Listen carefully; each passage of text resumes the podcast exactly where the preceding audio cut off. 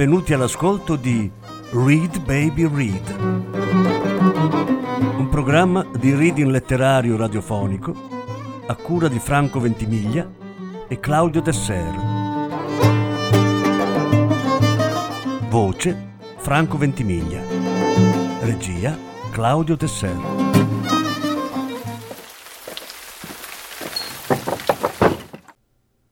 Karl Marx e Friedrich Engels il manifesto del Partito Comunista. Lettura in quattro parti. Terza parte. You got to give up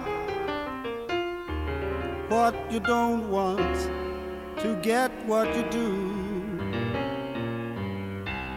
What will we ever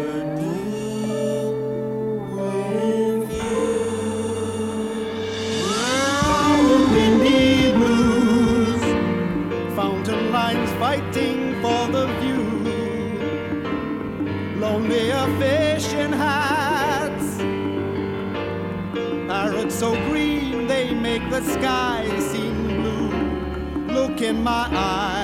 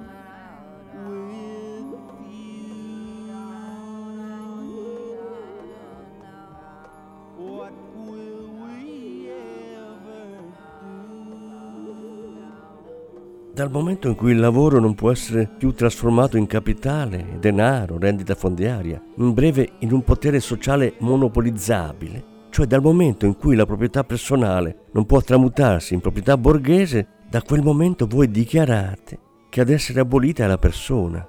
Voi ammettete così di considerare come persona nient'altro che il borghese, il proprietario borghese.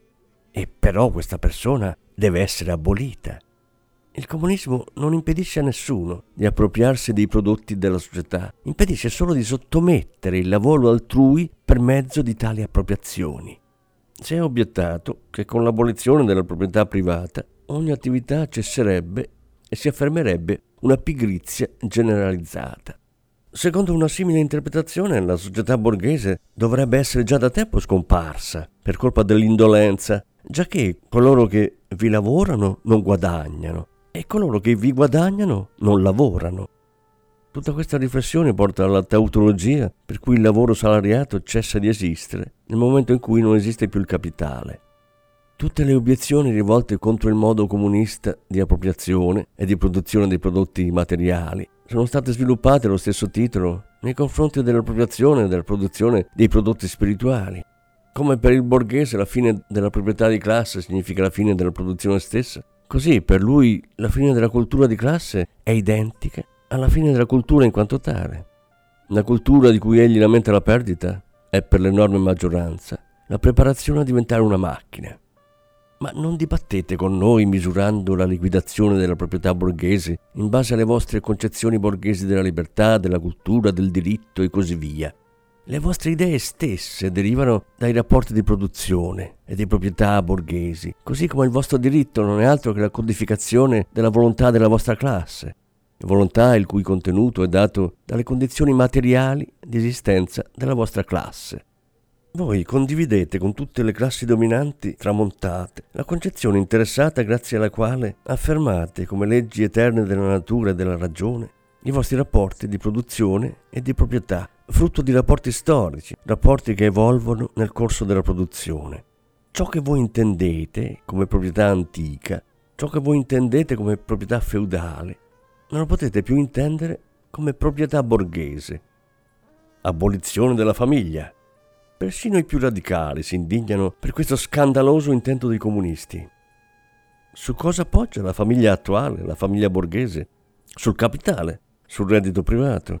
In senso pieno essa esiste solo per la borghesia, ma essa trova il suo completamento nell'imposizione ai proletari di non avere una famiglia e nella prostituzione pubblica. La famiglia del borghese decade naturalmente con l'eliminazione di questo suo proprio completamento ed entrambi scompaiono con la scomparsa del capitale. Voi ci rimproverate di voler abolire lo sfruttamento dei bambini da parte dei loro genitori. Confessiamo questo crimine.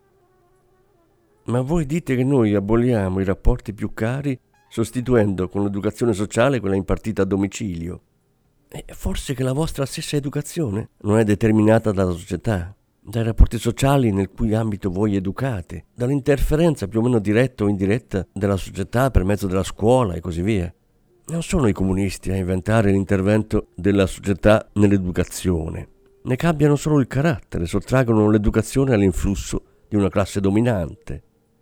Gli stereotipi borghesi sulla famiglia e sull'educazione sull'affettuoso rapporto tra genitori e figli, diventano tanto più nauseanti quanto più per i proletari vengono spezzati tutti i vincoli familiari e i figli sono trasformati in semplici articoli di commercio e strumenti di lavoro. Ma voi comunisti volete introdurre la comunanza delle donne, strepita in coro contro di noi l'intera borghesia. Il borghese vede in sua moglie un puro strumento di produzione Egli sente dire che gli strumenti di produzione devono essere sfruttati in comune e non può naturalmente fare a meno di pensare che il destino della comunanza toccherà anche alle donne. Non gli viene in mente che si tratta proprio di abolire la posizione delle donne come puri strumenti di produzione. D'altronde non c'è nulla di più ridicolo del moralissimo orrore del nostro borghese per la pretesa comunanza ufficiale delle donne fra i comunisti. I comunisti non hanno bisogno di introdurre la comunanza delle donne, già che essa è quasi sempre esistita. Non contento del fatto che le mogli e le figlie dei suoi proletari siano a sua disposizione per tacere della prostituzione ufficiale, i nostri borghesi trovano sommo piacere nel sedurre reciprocamente le rispettive mogli. E in realtà il matrimonio borghese è la comunanza delle mogli. Al massimo si potrebbe rimproverare ai comunisti di voler sostituire una comunanza delle mogli ufficiale aperta a una comunanza ipocritamente nascosta. E poi va da sé che con l'abolizione dei rapporti di produzione vigenti sparisce per conseguenza anche la comunanza delle donne che ne deriva, cioè la prostituzione ufficiale e ufficiosa. Si è inoltre rimproverato ai comunisti di voler liquidare la patria, la nazionalità. I lavoratori non hanno patria, non si può togliere loro ciò che non hanno. Dovendo anzitutto conquistare il potere politico, elevarsi a classe nazionale, costituirsi in nazione, il proletariato resta ancora nazionale, ma per nulla affatto nel senso in cui lo è la borghesia.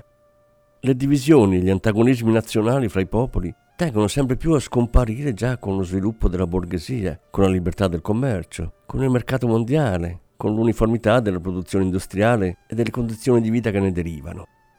Il potere proletario li farà scomparire ancora di più. L'azione comune almeno dei paesi più civilizzati è una delle prime condizioni della sua liberazione. Intanto in quanto viene eliminato lo sfruttamento del singolo individuo da parte di un altro, svanisce anche lo sfruttamento di una nazione da parte di un'altra. Con l'antagonismo delle classi all'interno delle nazioni cade la reciproca ostilità fra le nazioni. Alle accuse contro il comunismo, rivolte in genere sulla base di punti di vista religiosi, filosofici e ideologici, non serve opporre più dettagliata risposta. È necessario un profondo sforzo intellettuale per capire che anche le concezioni, le opinioni, i concetti, in una parola la coscienza di ciascuno cambiano insieme alle sue condizioni di vita, alle sue relazioni sociali, alla sua collocazione nella società. La storia delle idee dimostra che la produzione spirituale si conforma alla produzione materiale. In ogni epoca hanno sempre dominato le idee della classe dominante. Si parla di idee che rivoluzionano un'intera società, Così non si fa che esprimere il fatto che all'interno della vecchia società si sono formati gli elementi di una società nuova, che la dissoluzione di vecchi modi di vita va di pari passo con la dissoluzione delle vecchie idee. Quando il mondo antico fu per tramontare, le religioni dell'antichità furono vinte dal cristianesimo. Quando nel XVIII secolo le idee cristiane soccombettero alle idee dell'illuminismo, la società feudale ingaggiò la sua lotta con l'allora rivoluzionaria borghesia. Le idee di libertà di coscienza e di religione non esprimevano altro che il dominio della libera concorrenza nel campo coscienziale. Si opporrà che le idee religiose, morali, filosofiche, politiche, giuridiche si sono modificate lungo il corso della storia. Eppure in questi cambiamenti la religione, la morale, la filosofia, la politica, il diritto si sono conservati. Ci sono poi verità eterne come la libertà, la giustizia, eccetera, comuni a tutte le condizioni sociali. Ma il comunismo liquida le verità eterne, liquida la religione, la morale, invece di dar loro nuova forma. Esso dunque contraddice il corso della storia così come si è finora sviluppato. A che cosa si riduce questa accusa? L'intera storia della società si è sviluppata finora attraverso le contrapposizioni di classe, diverse a seconda delle diverse epoche. Ma qualunque forma assumesse, lo sfruttamento di una parte della società da parte dell'altra è un fatto comune a tutti i secoli passati. Nessuna sorpresa dunque che la coscienza sociale di qualsiasi secolo, malgrado ogni varietà e diversificazione, si muova in determinate forme comuni, forme di coscienza, che si estinguono completamente solo a seguito della totale scomparsa della contrapposizione di classe. La rivoluzione comunista è la rottura più radicale con i rapporti tradizionali di proprietà. Non meraviglia dunque che nel suo sviluppo essa rompa nel modo più radicale con le idee tradizionali. Ma lasciamo stare le obiezioni della borghesia contro il comunismo. Abbiamo già visto sopra che il primo passo nella rivoluzione dei lavoratori è l'elevazione del proletariato a classe dominante, la conquista della democrazia. Il proletariato userà il suo potere politico per strappare progressivamente la borghesia a tutti i suoi capitali, per centralizzare tutti gli strumenti di produzione nelle mani dello Stato, dunque del proletariato organizzato in classe dominante, e per moltiplicare il più rapidamente possibile la massa delle forze produttive. In un primo momento ciò può accadere solo per mezzo di interventi dispotici sul diritto di proprietà e sui rapporti di produzione borghesi, insomma attraverso misure che appaiono economicamente insufficienti e inconsistenti, ma che nel corso del movimento si spingono oltre i propri limiti e sono inevitabili strumenti di trasformazione dell'intero modo di produzione. Queste misure saranno naturalmente differenti da paese a paese. Per i paesi più sviluppati potranno comunque essere, molto generalmente prese, le misure seguenti. 1. Espropriazione della proprietà fondiaria e impiego della proprietà fondiaria per le spese dello Stato. 2. Forte imposta progressiva. 3. Abolizione del diritto di successione. 4. Confisca della proprietà di tutti gli emigrati e ribelli. 5. Centralizzazione del credito nelle mani dello Stato attraverso una banca nazionale dotata di capitali di Stato e monopolio assoluto. 6. Centralizzazione di ogni mezzo di trasporto nelle mani dello Stato. 7. Moltiplicazione delle fabbriche nazionali, degli strumenti di produzione, dissodamento e miglioramento dei terreni secondo un piano sociale. 8. Uguale obbligo di lavoro per tutti. Costituzione di eserciti industriali, specialmente per l'agricoltura. 9. Unificazione dell'esercizio dell'agricoltura e dell'industria, misure volte ad abolire gradualmente la contrapposizione di città e campagna. 10. Educazione pubblica e gratuita di tutti i bambini. Abolizione del lavoro dei bambini nelle fabbriche nella sua forma attuale. Fusione di educazione e produzione materiale, eccetera. Una volta sparite, nel corso di questa evoluzione, le differenze di classe, e una volta concentrata tutta la produzione nelle mani degli individui associati, il potere pubblico perderà il suo carattere politico. Il potere pubblico in senso proprio è il potere organizzato di una classe per soggiogarne un'altra. Quando il proletariato inevitabilmente si unifica nella lotta contro la borghesia, erigendosi a classe egemone in seguito a una rivoluzione, e abolendo con la violenza in quanto classe egemone i vecchi rapporti di produzione, insieme a quei rapporti di produzione esso abolisce anche le condizioni di esistenza della contrapposizione di classe, delle classi in genere, e così anche sul proprio dominio in quanto classe. Al posto della vecchia società borghese con le sue classi e le sue contrapposizioni di classe, subentra un'associazione in cui il libero sviluppo di ciascuno è condizione del libero sviluppo di tutti.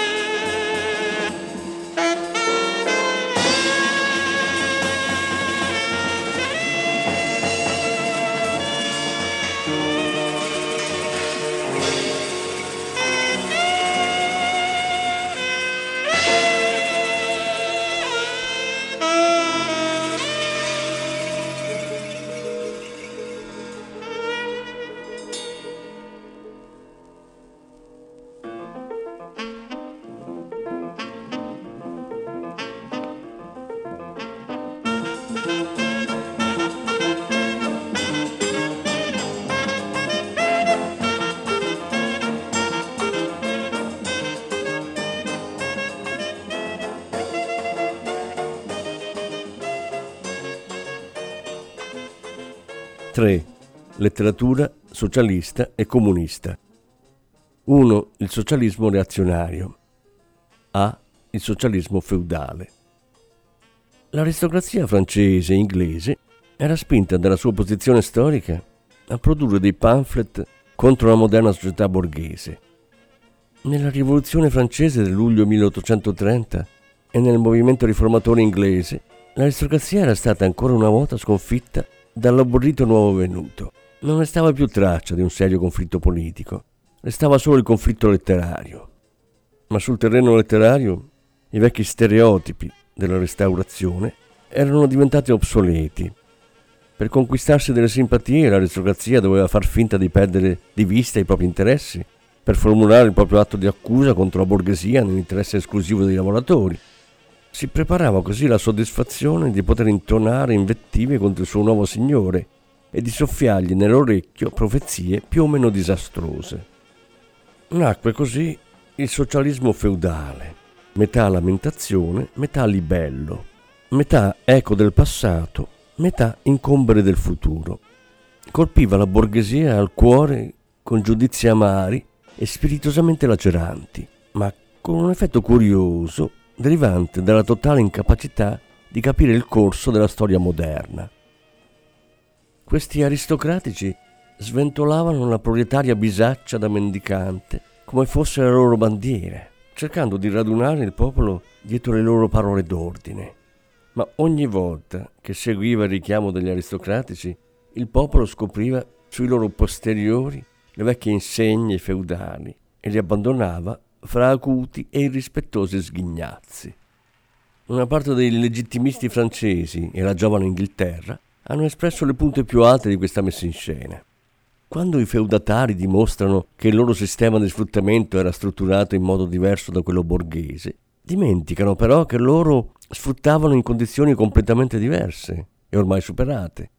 Quando dimostrano che sotto il loro dominio non esisteva il moderno proletariato, dimenticano però che proprio la borghesia moderna è un erede necessario del loro ordine sociale. D'altronde essi celano così poco il carattere nazionale della loro critica che la loro accusa principale contro la borghesia è che sotto il suo regime si sviluppa una classe che fa saltare in aria tutto il vecchio ordine sociale.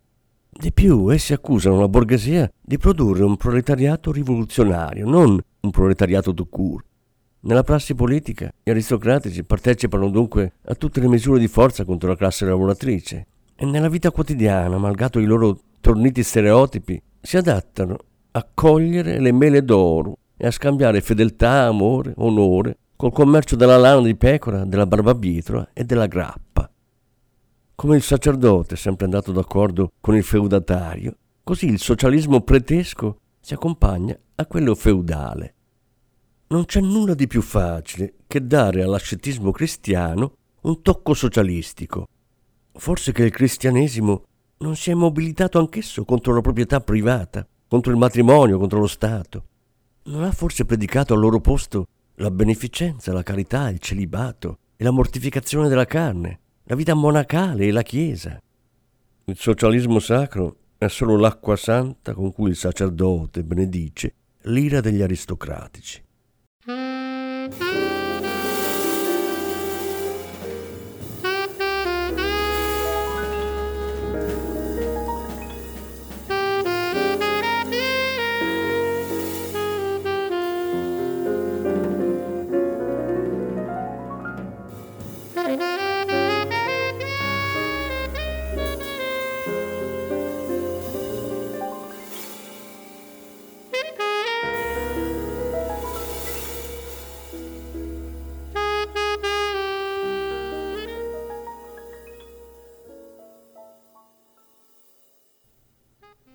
B. Il socialismo piccolo borghese. L'aristocrazia feudale non è l'unica classe ad essere stata rovesciata dalla borghesia e le cui condizioni di vita siano deperite e poi estinte nella moderna società borghese. La piccola borghesia medievale e i piccoli contadini sono stati i precursori della moderna borghesia. Nei paesi meno sviluppati, industrialmente e commercialmente, questa classe continua a vegetare accanto alla borghesia in ascesa. Nei paesi in cui si è sviluppata la civiltà moderna, si è formata una nuova piccola borghesia che oscilla fra il proletariato e la borghesia e che si ricostituisce sempre di nuovo come complemento della società borghese. Ma i piccoli borghesi vengono regolarmente risospinti dalla concorrenza verso il proletariato, anzi, con lo sviluppo della grande industria essi si avvicinano al punto in cui spariranno del tutto come elemento autonomo della società moderna e verranno rimpiazzati nel commercio, nella manifattura e nell'agricoltura da sorveglianti di fabbrica e da servitori. In paesi come la Francia, dove i contadini sono assai più della metà della popolazione, Era ovvio che gli intellettuali schieratisi per il proletariato contro la borghesia usassero il metodo del piccolo borghese, del piccolo contadino e prendessero partito per i lavoratori dal punto di vista piccolo borghese. Così si formò il socialismo piccolo borghese. Il più alto esponente di questa letteratura è il Sismondi, non solo in Francia ma anche in Inghilterra. Questo socialismo ha scandagliato con somma acribia le contraddizioni dei rapporti di produzione moderni, ha smascherato gli ipocriti abbellimenti degli economisti, ha dimostrato irrefutabilmente gli effetti distruttivi delle macchine e della divisione del lavoro, la concentrazione dei capitali e della proprietà fondiaria, la sovrapproduzione, le crisi, il necessario tramonto dei piccoli borghesi e dei piccoli contadini, la miseria del proletariato, l'anarchia della produzione, le stridenti sproporzioni nella distribuzione della ricchezza, la guerra industriale di sterminio tra le nazioni, la liquidazione dei vecchi costumi, dei vecchi rapporti familiari, delle vecchie nazionalità. In termini positivi, questo socialismo vuole però o ricostituire gli antichi mezzi di produzione e di scambio e con essi gli antichi rapporti di proprietà e la vecchia società, o rinserrare nuovamente di forza, entro i vincoli dei vecchi rapporti di proprietà, i moderni mezzi di produzione e di scambio che liquidano e non potevano non liquidare proprio quei vecchi rapporti. In entrambi i casi questo socialismo è reazionario e utopistico. Corporazioni nella manifattura ed economia patriarcale nelle campagne. Queste sono le sue ultime parole. Nel suo ulteriore sviluppo questa corrente, dopo tanta eccitazione, si è spenta in una vile atonia. And now I'd like to sing a tune. It was written especially for me. It's titled Strange Fruit. I do hope you like it.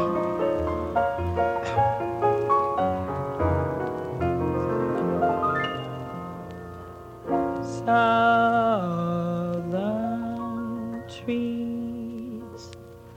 bear strange fruit, blood on the leaves, and blood at the root. Black bodies swinging in the southern breeze.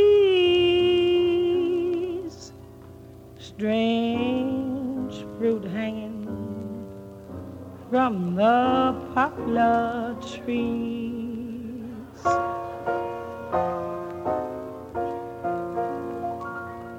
Pastoral scene of the gallant South, the bulging eyes and twisted mouth, scent of magnolia, sweet and fresh. Then the sudden smell of burning flesh. Here is a fruit for pluck, for the rain to gather, for the wind to suck, for the sun to rise, for the tree to dry.